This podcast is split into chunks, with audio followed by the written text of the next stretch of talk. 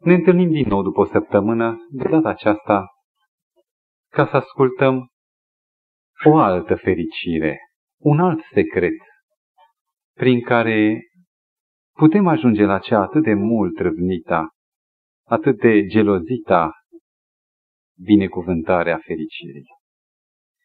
Și vă invit ca din Evanghelia după Matei, capitolul 5, să citim versetul 7, care constituie cea de-a cincea binecuvântare sau fericire din ciclul cuvântării Domnului de pe munte.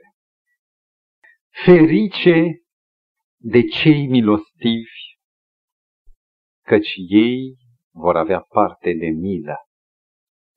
Sunt convins că spiritul nu numai al ucenicilor este aici prezent, ci și spiritul uh, străinilor de orice fel de cunoștință de Dumnezeu, ca atunci când ucenicii erau înconjurați de mulțimi, de oameni brutali, care au crescut într-o viață aspră, fără a face deosebire între pământ și un cer care există și către care merită să te gândești. Erau acolo oameni care s-au deprins cu războiul. Erau soldați, erau vameși, vicleni și paleta aceasta de categorii sociale și de categorii de conștiință o putem diversifica la nesfârșit. Și în ea ne includem și noi aceștia, pentru care fericirea Domnului Hristos, cea de-a cincea, ferice de cei milostivi, că cei vor avea parte de milă, sună mai neplăcut decât celelalte. Când Mântuitorul spunea, ferice de cei blânzi, în sinea noastră ziceam, e frumos. Cei blânzi vor moșteni pământul, merită. Dar cei milostivi, după o viață eminamente de creștini, cu etalarea virtuților active, cu dovada trăirii lui Hristos în noi, la sfârșit să aibă parte de milă. Trebuie să recunoaștem ca o chestiune de plecare, de premiză, că trăim pe un pământ în care un dușman a tot ce e bun, al cerului, al adevărului, s-a străduit să pervertească toate valorile Iată, Dumnezeu e iubire. Și megafonul de pe strada mare sună iubire, iubire. Și oamenii clipesc din ochi și înțeleg cu totul altceva decât iubirea de care vorbește Dumnezeu. Și dacă vrei să înalți solia dragostei lui Dumnezeu, oamenii te privesc puși pe zâmbet, pe șotii. S-a compromis iubirea. Dumnezeu a instituit în Scriptură sistemul jertfelor. Tocmai ca să înțeleagă omul prin jertfă ceva, o lecție. Și diavolul în multele fațete ale păgânismului a multiplicat în toată diversitatea formelor ideea jertfei. Și jertfa, dintr-o lecție a unui Hristos care va veni să moară pentru păcătos, a devenit o piesă a satisfacției unui Dumnezeu aspru, sângeros, care are plăcere să vadă sângele gâlgăind din cel nevinovat. S-a pervertit ideea jertfei. Și printre toate acestea, iată încă un lucru pervertit, ceea ce în Scriptură se numește milă, eleos în greacă. Mila, din care noi înțelegem doar acea condiție vrednic de disprețuit, acea stare în care un om este disprețuit, a fi vrednic de dispreț și o privire, o căutătură de sus, de la un superior la ceva inferior.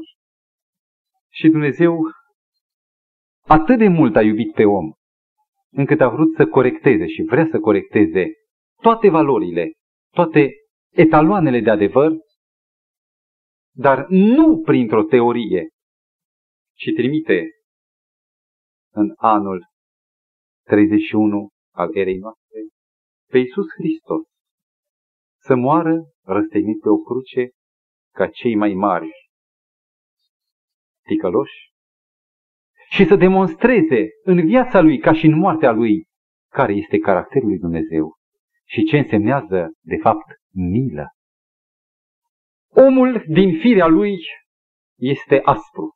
Egoismul a lucrat în om această aversiune față de similarul său, față de semenul său.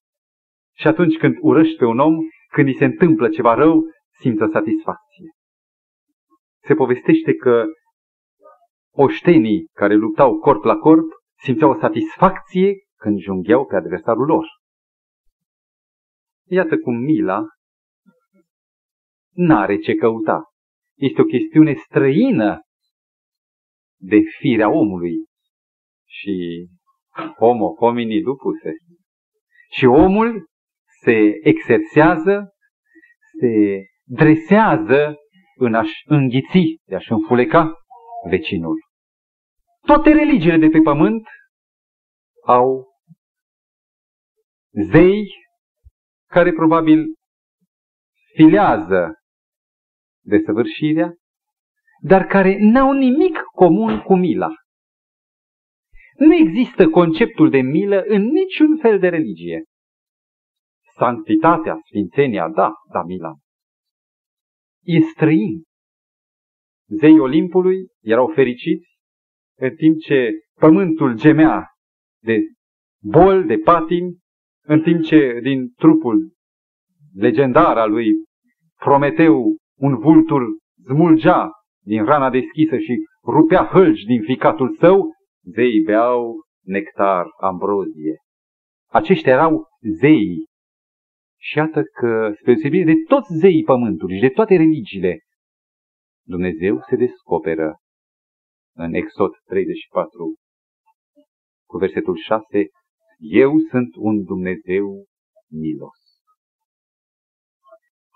Se pare că în fața crucii de pe Golgota, care este cea mai mare expresie a milei lui Dumnezeu față de om, respirația încetează.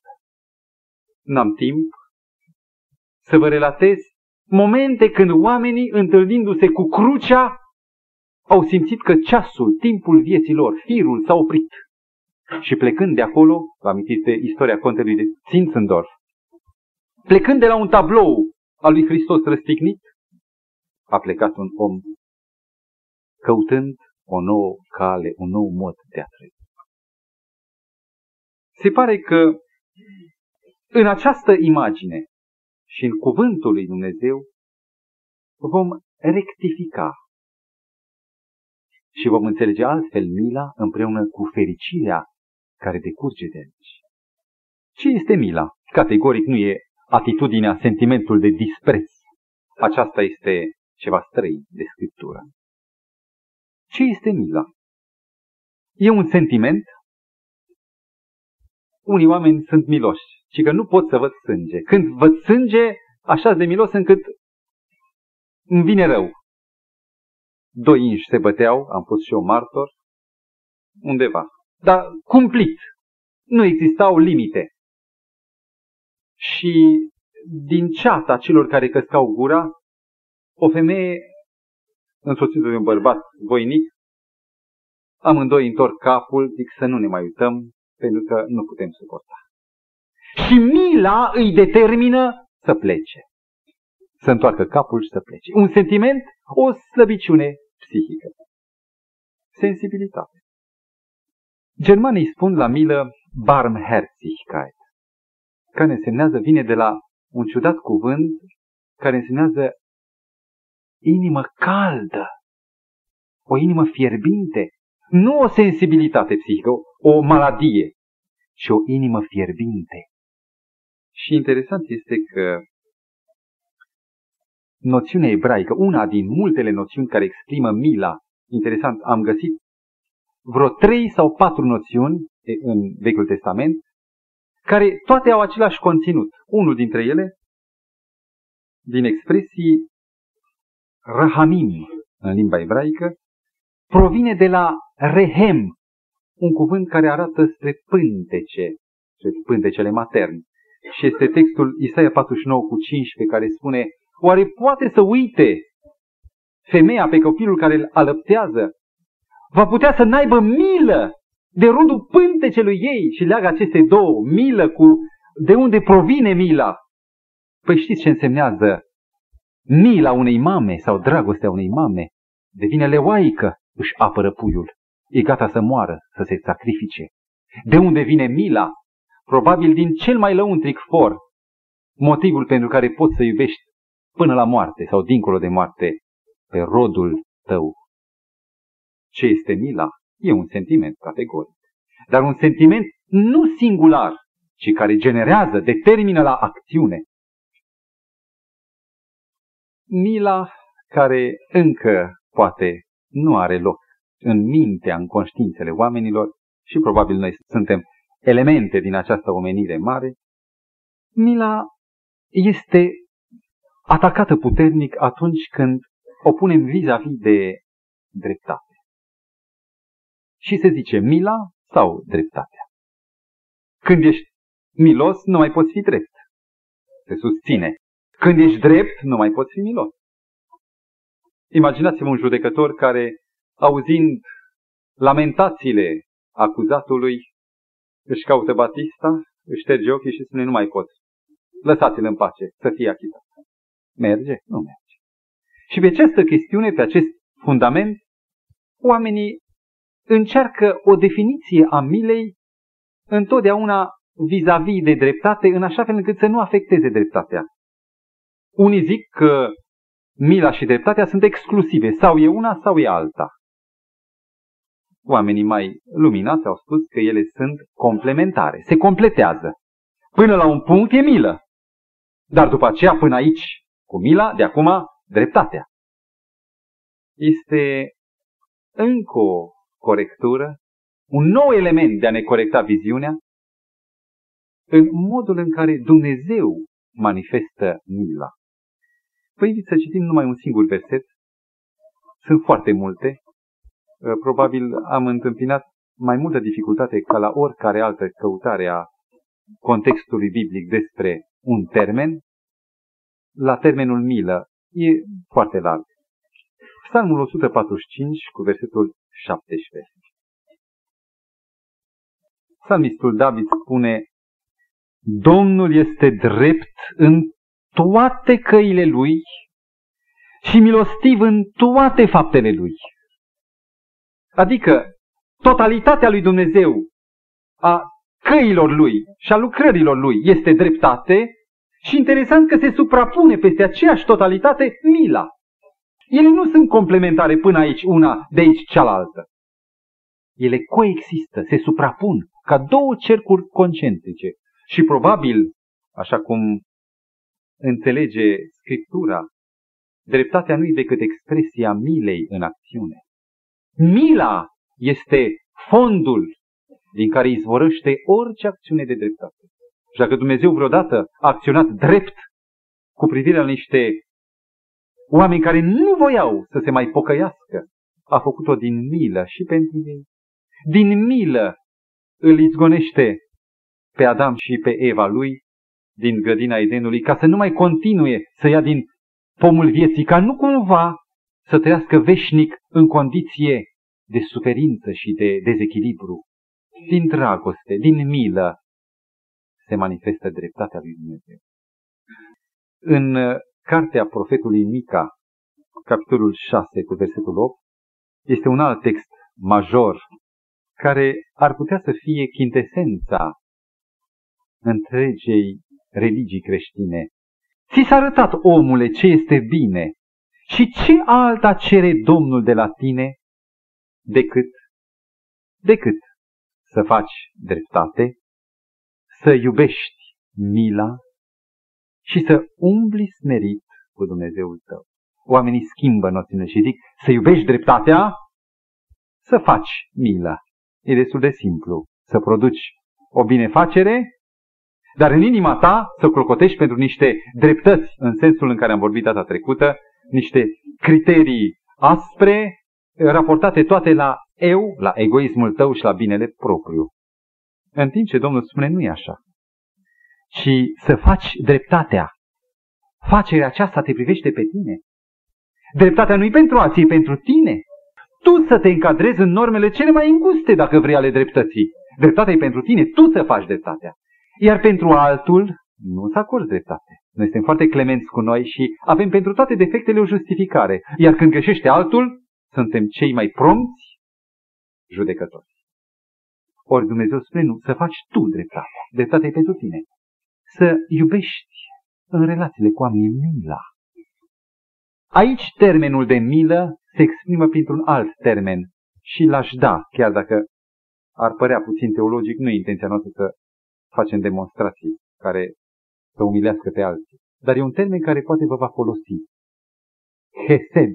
Hesed, în Vechiul Testament, este sinonimul cu harul. Și interesant că acest hesed este și milă. Imaginați-vă că în mila lui Dumnezeu este și harul, e tot. Este și îndurare. Hesed e altădată tradus cu îndurare. Ce este mila?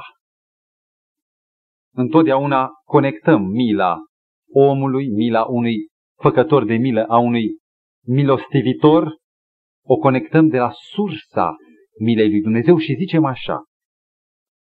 Mila este iubirea lui Dumnezeu în atitudinea ei specifică față de pământ. Urmăriți o ilustrație. Isaac Newton a descoperit, și de la el știm și noi, că lumina soarelui, lumina albă, cuprinde în sine cele șapte culori care, combinându-se, pot să dea o gamă nelimitată. Eu văd pe câmpie flori. O floare e roșie, alta este galbenă, alta este albastră, diferite nuanțe de albastru. Și m-am întrebat cum adică floarea e roșie. Și cu ocazia lecției de optică mi s-a explicat și am descoperit că absorbind o anumită suprafață, să zicem o petală de floare, absorbind o serie de culori din lumina albă și redând, reflectând una sau două, noi vedem din totalul luminii albe doar aspectul care petala sau suprafața respectivă o reflectă. Dacă floarea e roșie, înseamnă că reflectă numai radiația infraroșie, unda infraroșie. Dacă este o culoare combinată, reflectă mai multe. Floarea albă dă înapoi întreaga lumină. Și de aceea o vedem ca albă. Tot așa, iubirea lui Dumnezeu ia diferite atitudini. Față de locuitorii cerului nu există milă, că n-au de ce. Dar mila o resimți pentru un nenorocit, pentru un ticălos. O resimți pentru un om dărâmat de boală, nu poți să nu simți milă. Și atunci, când omul a căzut în păcat, inima lui Dumnezeu s-a strâns, acea inimă de iubire. Iubirea lui Dumnezeu se exprimă de atunci încolo pentru pământ prin milă. Am putea numi că mila este iubirea derivată pentru pământ al lui Dumnezeu. Tot ce există pe pământ e marcat de păcat. Și un Dumnezeu al iubirii simte durere milă. un paragraf ca să înțelegem ce este mila și cum trebuie să o înțelegem. Un paragraf din spiritul profetic afirmă Locuirea lăuntrică a lui Dumnezeu este asemenea unui izvor care nu seacă niciodată. Am fost și eu la munte, am văzut izvoare și când m-am aplecat, izvorul și-a întins spre mine unda cristalină și când am făcut contactul cu buzele, a fost tot atât de vesel izvorul. Și după mine a venit un animal necuvântător. Era murdar. Și izvorul s-a uitat la el și a spus, nu, nu, dacă cumva te apropii de mine, mă retrag. Niciodată nu s-a întâmplat asta. Un izvor dăruiește oricui. Un izvor nu privește dacă ești vrednic, dacă face sau nu face. Izvorul oferă binecuvântare continuu și nediferențiat. Și dacă mila este asemenea unui izvor Într-un izvor poate că intră animale cu picioarele, cu copitele. Răscolesc fundul izvorului, îl strică, strică apa și zvorul implacabil rămâne izvor. Mila înseamnă că, din această definiție, este o revărsare a iubirii care se adresează celui care are nevoie în mod nediferențiat și nu întreabă merită, nu întreabă va respecta ce-i dau eu, oferă chiar cu pagubă, non-stop. Cui, deci, trebuie să-i oferim mila? Și copiii sunt sensibili la milă și atunci când am trecut pe lângă un om cu mâna torsionată, cerșind lângă podul Basarab, copiii au fremătat și au spus, vai, uite-te la el. Tata, ce să-i dau? întreabă unul din ei. Și într-adevăr, copiii sunt sensibili. Și prima reacție de care suntem conștienți că este mila, este față de unul handicapat fizic. Există în Scriptură încă un caz sau încă o categorie care are nevoie de milă. În Luca 18 cu versetul 13, ni se povestește că în fața lui Dumnezeu stătea un om perfect sănătos, probabil era în puterea vârstei, era vânjos și era transpirat, probabil venea de la afaceri, de la muncă. Și stătea în templu și se ruga. N-avea nevoie de niciun fel de sprijin material, era și bogat pe deasupra. Era vameș. Un om care nu stârnește milă. Dar acest vameș zice, în timp ce stătea în templu simțindu-și ticăloșia, ridică mâinile spre Dumnezeu și spune, Doamne, și se bătea în piept, ce cerea el? Ai milă de mine, păcătosul. Și Mântuitorul privind spre el, indicându-l către ucenici, a zis, iată unul care a primit ce a cerut. Dumnezeu nu dă mila sa numai celui handicapat fizic.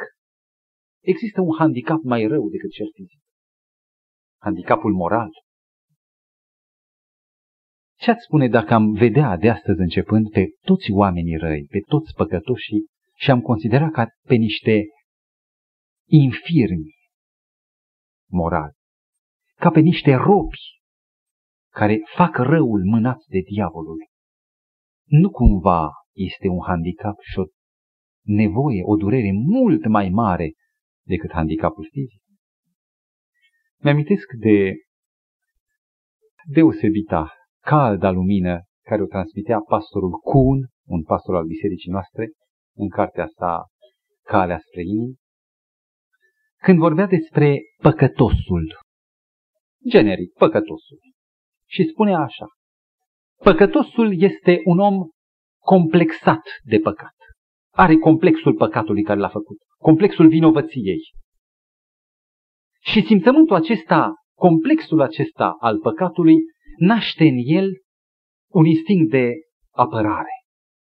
Păcătosul este curajos, este temerar, atacă pe cei din fața lui. Și spune, un asemenea om care este combatant datorită unui complex al păcatului, un asemenea om, în mod special acesta, are nevoie de un cuvânt de milă, de un gest de iubire.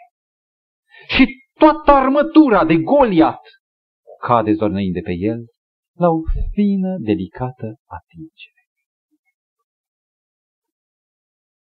Vă amintiți de extraordinarul moment când Domnul Hristos, vis-a-vis cu o femeie descalificată, în Ioan capitolul 8, complexată puternic de păcat, o trimite nu-i rostește niciun cuvânt de o sântă decât un cuvânt de milă. Nici eu nu te osândesc.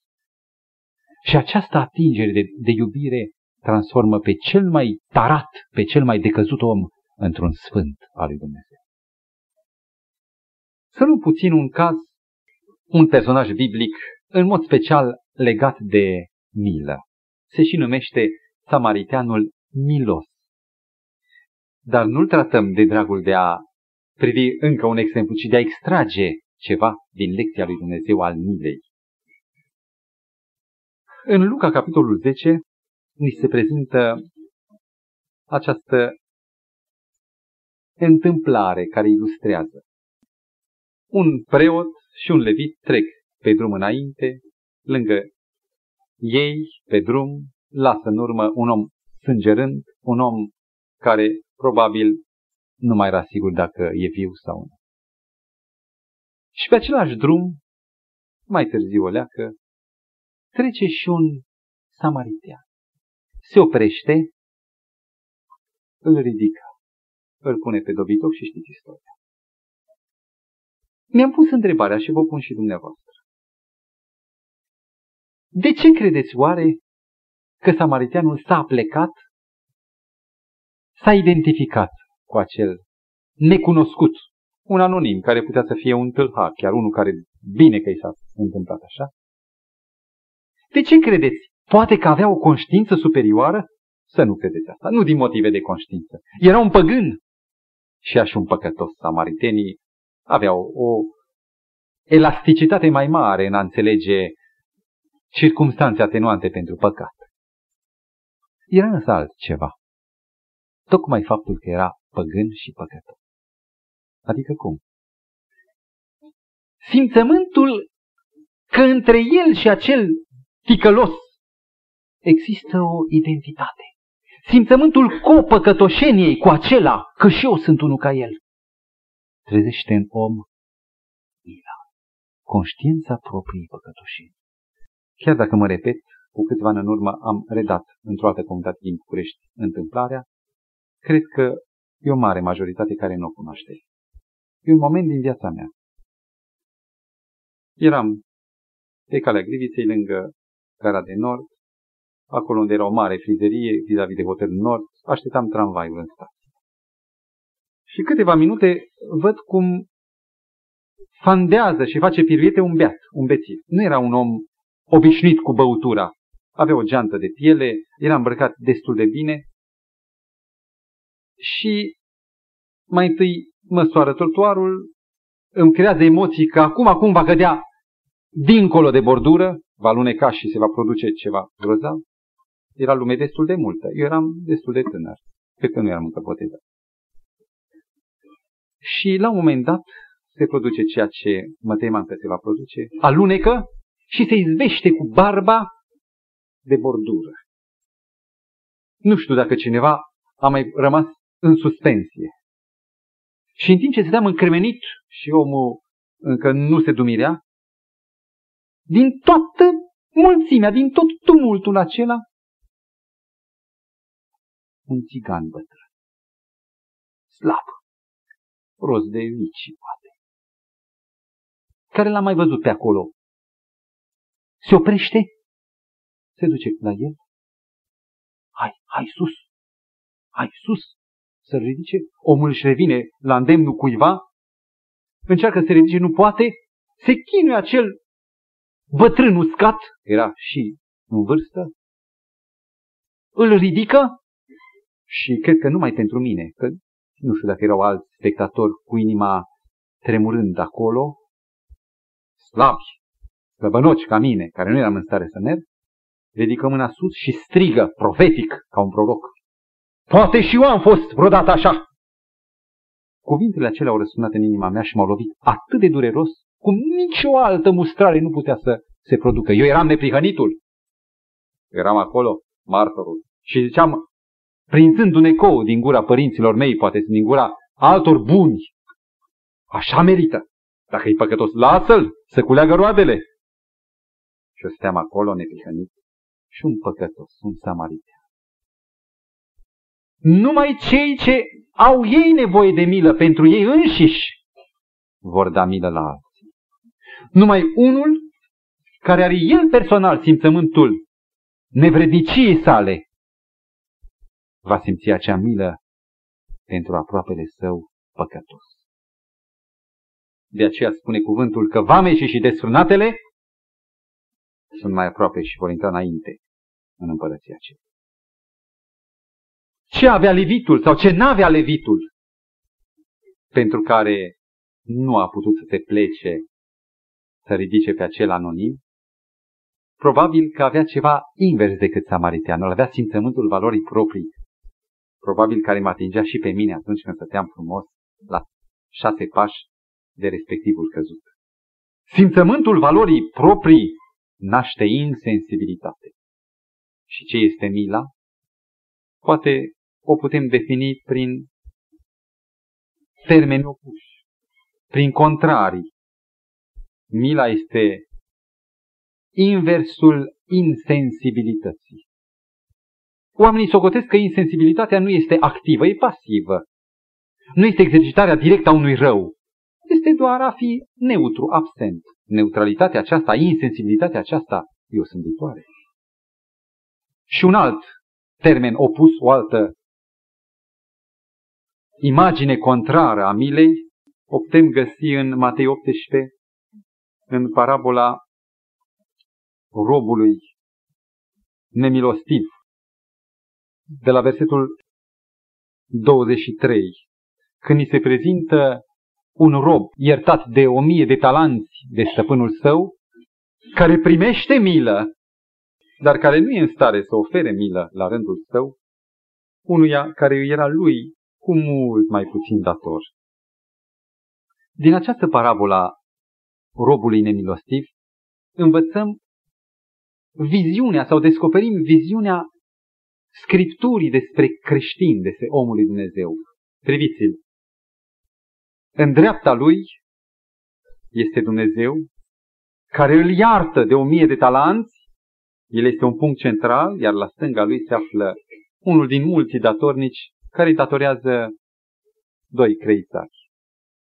Și din marea iubire a lui Dumnezeu, primind iubire el, simțind că are nevoie, nu de doi bani, ci de o comoară de nedescris, o valoare care nu se poate răscumpăra, din mila care o primește el, oferă celuilalt milă.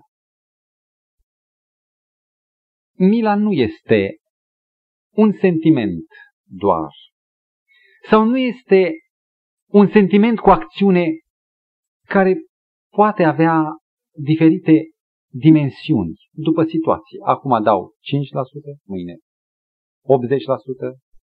Mila este un simțământ și o atitudine totalitară, după cum este și dragostea. Sau e milă și e milă totală, sau dacă este doar parțială, nu e nimic. Mila mai stă față în față cu încă un element contrar, opus. Mi-amintesc de un cântec de muzică ușoară. Eu am avut, prin formația mea muzicală, o neunitate totală cu muzica ușoară. Nu simțeam.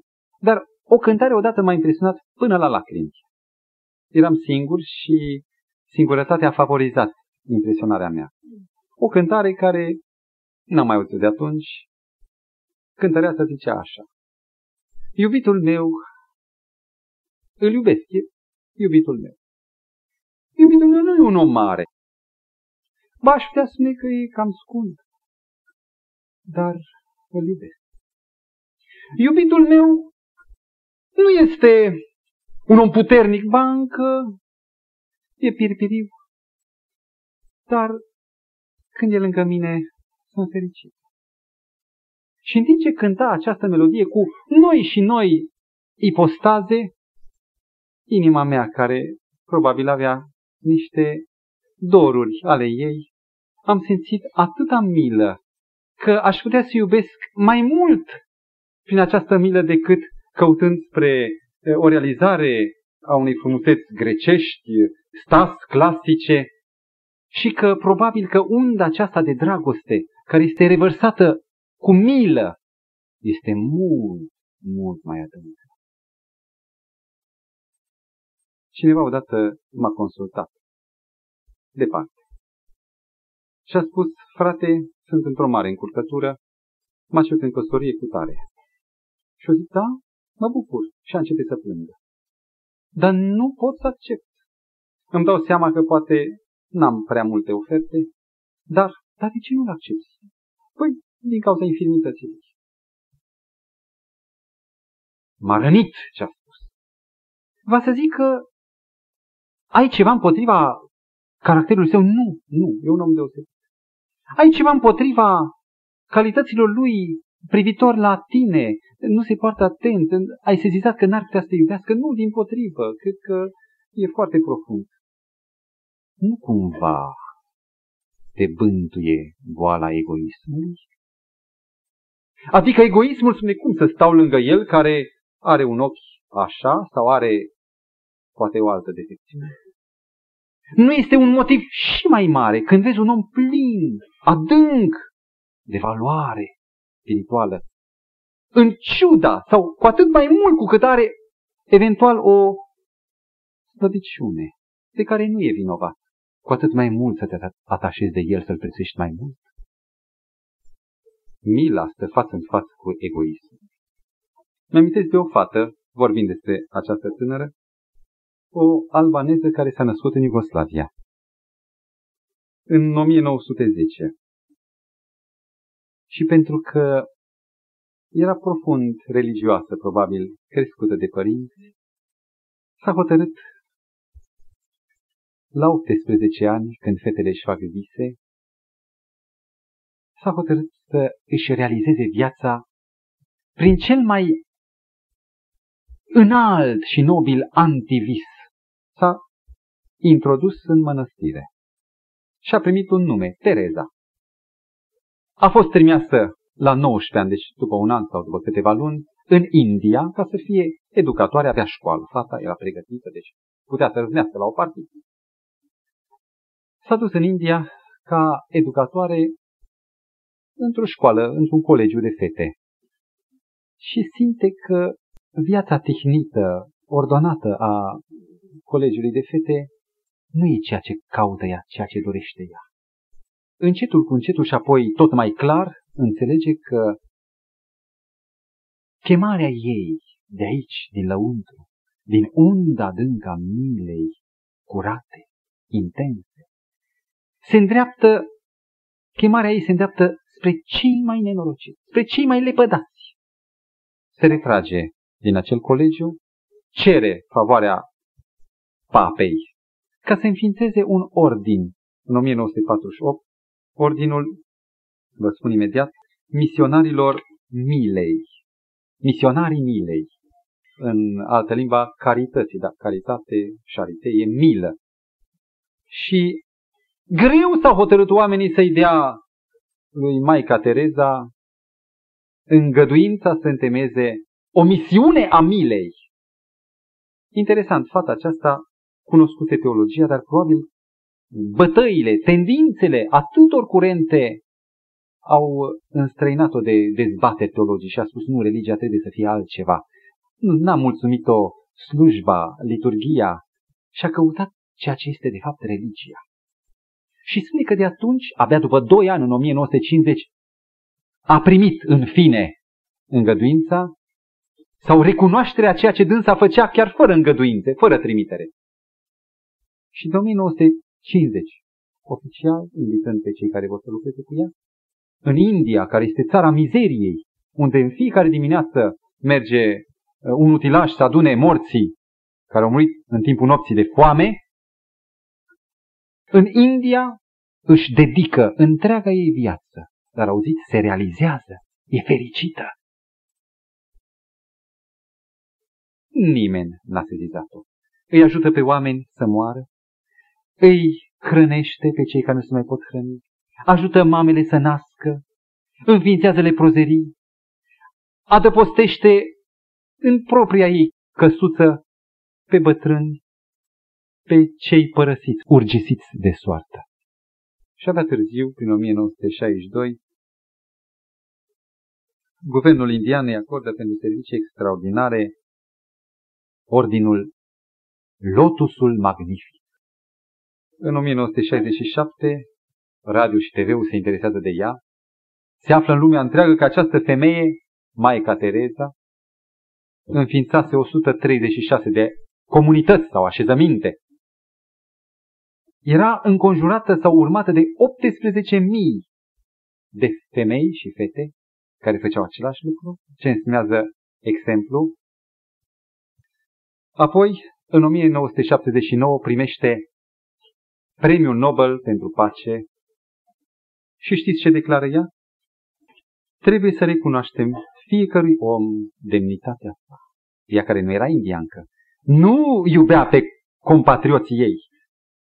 Trebuie să recunoaștem oricărui om demnitatea sa, chiar așa mizerabil, de nimic cum este. Știind bine că nici banii, nici milostenile, darurile, nu recunoaștea demnității și socotirea ca fiind un om. Nici milostenile, nici acțiunile spectaculare nu vor înlocui iubirea lor, iubirea după care ei tânjesc și nici dăruirea de sine pentru ei. Ce este mila? Dăruire de sine. Cuvântul Domnului Hristos spunea ferice de cei milostivi. Un alt binefăcător, Albert Schweitzer, zicea, nu știu care va fi soarta voastră, soarta dumneavoastră. Dacă veți fi fericiți sau nefericiți, nu știu. Dar un lucru știu, că numai cei ce au căutat și cei ce au găsit modul de a sluji pe aproapele lor, numai aceia vor fi cu adevărat fericiți. Cum poate coexista mila care înseamnă durere cu fericirea? E un paradox, un nonsens. Ele se exclud. Sau sufăr, sau sunt fericit. Vă rog să corectăm imaginea despre fericire. Se pare că nu mila în sine este fericirea, durerea, strângerea inimii, ci a da curs milei, a satisface mila aceasta, te încarcă cu nespuse izvoare de fericire. După ce ai făcut ceea ce te-a îndemnat inima, pleci și ai vrea să chiui, să cânti, să te audă cerul, nu oamenii, de bucurie că ai putut să fii o anonimă verigă în marea plasă a milei lui Dumnezeu care este aruncată peste omenii. Și mai este încă o fericire. Spunea Mântuitorul, ferice de cei milostivi, și a doua fericire răsare din ceea ce urmează din fericirea aceasta, căci ei vor avea parte de milă. Când vor avea parte de milă? Și imediat răspunsul pripit ne vine atunci când Mântuitorul va veni pe tronul alb, le va zice, veniți, binecuvântați tatălui meu. Iertați-mă, atunci nu va mai fi nimic vrednic de milă. În ceasul acela nu va mai fi nimic mizerabil, nici în cer nu va fi nimic mizerabil, nimic care să stârnească mila. Când vor avea aceștia parte de milă?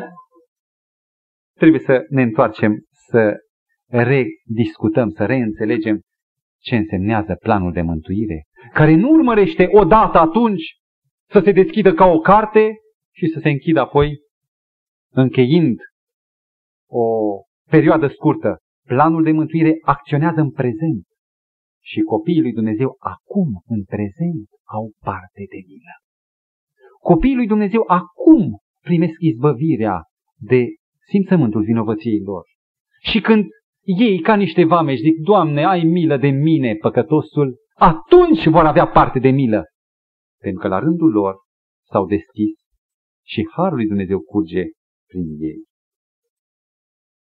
Din prezentul primirii milei de la Dumnezeu se naște prezentul dăruirii milei astăzi la oameni. Vă rog să nu uităm un avertisment. Judecata finală se va face cu privire la milă. Când vor fi chemate toate neamurile și când Mântuitorul le va despărți, cum desparte păstorul oile de capre, spune în Matei 25, de la versetul 33, dacă nu mă înșel, ne vom uita data viitoare, Mântuitorul le va face un singur rechizitoriu. O singură inventariere și va spune, voi ați exersat mila, voi nu aveți parte de milă pentru că n-ați practicat. Citim un text din Iacob, scurt, 2 cu 13. Căci judecata este fără milă pentru cel ce n-a avut milă, dar mila biruiește judecata. Frații mei, cum să procedăm în lucrarea milei noastre. Până acum s-a vorbit despre teoria, sistemul. Până unde, cât, cui? Nu va putea să fie un milostiv, unul care trăiește principiul milei, nu face milă din când în când în sabatul al treilea la binefacere. Nu, acea nu e milos. Trăiește principiul milosteniei și a milei, acela care prin credință în Hristos aude șoapta Duhului Sfânt și face așa. Un om care nu e atașat prin credință de Mântuitorul, nu va putea să exercite mila lui și să facă demonstrația în fața lumii atât de egoiste și hrăpărețe a ceea ce însemnează iubirea lui Dumnezeu și mila lui Dumnezeu. Am în fața mea o scurtă prezentare a unei persoane. De asemenea, nu știu dacă e adventistă sau nu. Pentru că la urma urmei Dumnezeu va face deosebire nu dacă ești adventist sau nu, ci dacă ai în tine mila. Sunt cu totul convins și conștient că principiile Scripturii trebuie trăite și ca unii care avem toată lumina Scripturii trebuie să o trăim integral. Aceasta înseamnă a fi adventist, așteptător. Dar unii poate n-au lumina sau n-a ajuns lumina până la ei sau au fost martorii unei prezentări false a acestei lumini și n-au putut să o primească. În Franța, în Saint-Cheron, trăiește o femeie, René Olivien. A avut o copilărie fericită. Spune că părinții ei au fost foarte uniți și au știut să-i însămânțeze dragostea, citirea Bibliei care o făceau regulat, deci un om care a stat aproape de Hristos. Și spune că chiar din vârsta copilăriei, pe la șase-șapte ani pentru prima dată, a simțit că inima îi se sfâșie pentru un copilaș handicapat. Era handicapat și fizic și mental. Și în timp ce stătea și se tot uita la acest copil care mergea pe alee, nu se mai putea dezipi de la această imagine și se frângea inimioara, dar ce să fac pentru el? Avea probabil vârsta când, și am văzut fotografia, era un chip plăcut, o figură nobilă, când fetele mai ales așteaptă să se deschidă un nou capitol în viața lor. Și această tânără, de la vârsta de 20 de ani, își face o țintă în viață. Să strângă lângă ea copiii handicapați. Rețineți, nu numai handicapați fizic. Dânsa povestind, mărturisește că cel mai mare handicap e handicapul afectiv. Copii care provin din familii divorțate, fărâmate, din uh, părinți care nu au cultivat afectivitatea și aceștia sunt ca niște mici animale care, lipsa de afectivitate, urmează să le dăuneze la toate resorturile vieților. Și părinții îi oferă casa părintească și de la vârsta de trei ani începând culege copiii nenorociți. Începe cu 18 copii. În 24 de ani a crescut 64 de copii. În 24 de ani voi educa pe copilul meu să fie un bărbat întreg pentru Domnul. Eventual doi dacă am, sau patru. Iar dânsa, 64. Și nu credeți că i-a ținut un an și le-a dat drumul. Și spune, a trebuit să fac această lucrare pentru care inima mea se zbătea, fără să am niciun leu, niciun ban, niciun franc. Și am pornit prin credință. Au fost perioade de mari deznădejdi în această trecere de ani și perioade de mari speranță. Spunea dânsa că la început serviciile tutelare nu îi trimiteau la timp și întârziau foarte mult cu turnarea unei alocații de ajutor. Și spune că erau luni întregi, odată șapte luni a stat fără să aibă un franc. Și în timpul acesta, copiii cereau de mâncare. Și s-a dus la un inspector de servicii sociale, la o inspectoare și a spus, doamnă, vă rog, n-am niciun franc și e nevoie pentru casa mea de copii. Vă rog, dați-mi un avans Și inspectoarea, speriată, spune, păi în cazul când ai bani, nu se fac treburi din astea. Și atunci a vrut să-i spună Dana. Și-a dat seama că nu înțelege. Că ea nu făcea pe fapte, o făcea prin credință. Odată erau la capătul, și astea s-au întâmplat acum, nu în 1800, când cu George Müller, de care tot știm, acum, 60 și... Odată sindicatul pomicultorilor, exact când ei erau ajunși iarăși la capătul resurselor, a hotărât pentru ca să nu scadă prețul la fructe, să arunce toate fructele, să nimicească toată recolta pomilor fructiferi. Și un proprietar care știa care o casă mare a chemat-o și a spus, dragă, ia toată producția mea de mere. Vă dați seama că era o cantitate mare. Și un gând i-a spus, acum, măcar mere, dimineață, mere la prânz, mere seara și a doua zi tot mere, o să supraviețuiți. Și a spus, nu-i bine. Pentru că mila nu se poate restrânge. Și a umplut căruciorul, tras de un catâr, și a mers la toți oamenii. Mere nu se găseau. Și a dat la brutar, ai nevoie pentru plăcinte cu mere. Na, cât vrei? Ia. Ai nevoie, grădinarule, ia mere. A mers pe la toate casele cu copii și restul care a rămas și pentru ea. Ceva. Destul, dar totuși nu cât a avut la început. A făcut gemuri și alte.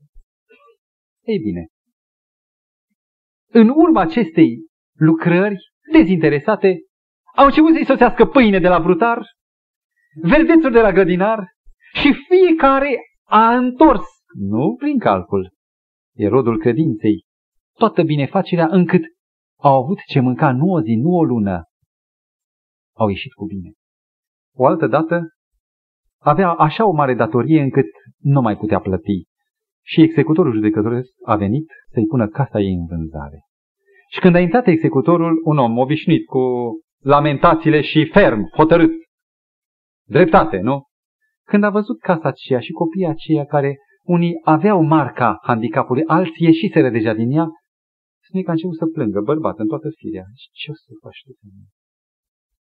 Iar dânsa îi răspunde, domnule, nu vă îngrijiți, căci aceasta e lucrarea lui Dumnezeu și el nu va îngădui să fie tată de rușine. Casa nu se va vinde. Și în timp ce el stătea în fața ei, neștiind cum să procedeze, sună ușa la poartă, clopotul, talanga. Copiii deschid poarta și vine factorul poștal. Și se răspunde doamna Oliva, aveți un cec. Știind o prietenă de-a ei de departe că spală uneori până la ora 4 dimineața și știind că nu are o mașină de spălat, i-a trimis un cec pentru mașina de spălat.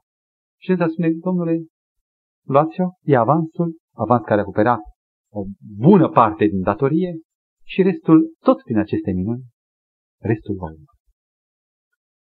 Ce fac copiii cu Saint René? În primul rând, ea iubește. Aceasta este ceea ce pot să le dovedesc. Ei au nevoie de dragoste. Și copiii care sunt tarați, acum au familii, au casele lor, sunt toți copiii mei. S-a realizat femeia aceasta fără cine știe ce planuri megalitice, grandioase, prin simpla slujire, cum spunea medicul Schweitzer. Îi învăț să cânte, îi învăț scriptura, îi învăț să se roage și rugăciunea aceasta le face bine, îi vindecă la minte, îi vindecă și la suflet. Cu timpul, casa ei s-a umplut de 17 persoane care nu stăteau acolo, dar veneau și ajutau. Ce însemnează un om, un exemplu? Unul mic, mi-amintesc, Jacques, spunea, ei bine, tante René, cum se face că de când sunt aici eu nu mai fur și nu mai mint? Și se tot minuna, cum se poate? Cum se vindecă maladiile morale? Iubește. Ferice de cei milostivi. Ferice de cei milostivi. Ce-i milostivirea? Cât? 10 lei? 15 lei? Ce este milostivirea? Ce este mila? A întoarce capul? Ce este mila? Poate odată vom discuta de valoarea acestor mari adevăruri, pentru că fiecare expune totul printr-un aspect. Ferice de păcătorii de milă, de trăitorii milei, căci numai aceștia, îmi permit să spun, vor avea parte de milă. Și Domnul să facă să ne înfructăm și noi bogat din valurile milei, căci mila este indicatorul a cât anume a realizat mântuirea în inima noastră. Facă Domnul să fim suflete răscumpărate prin milă și zvoare de milă. Amin.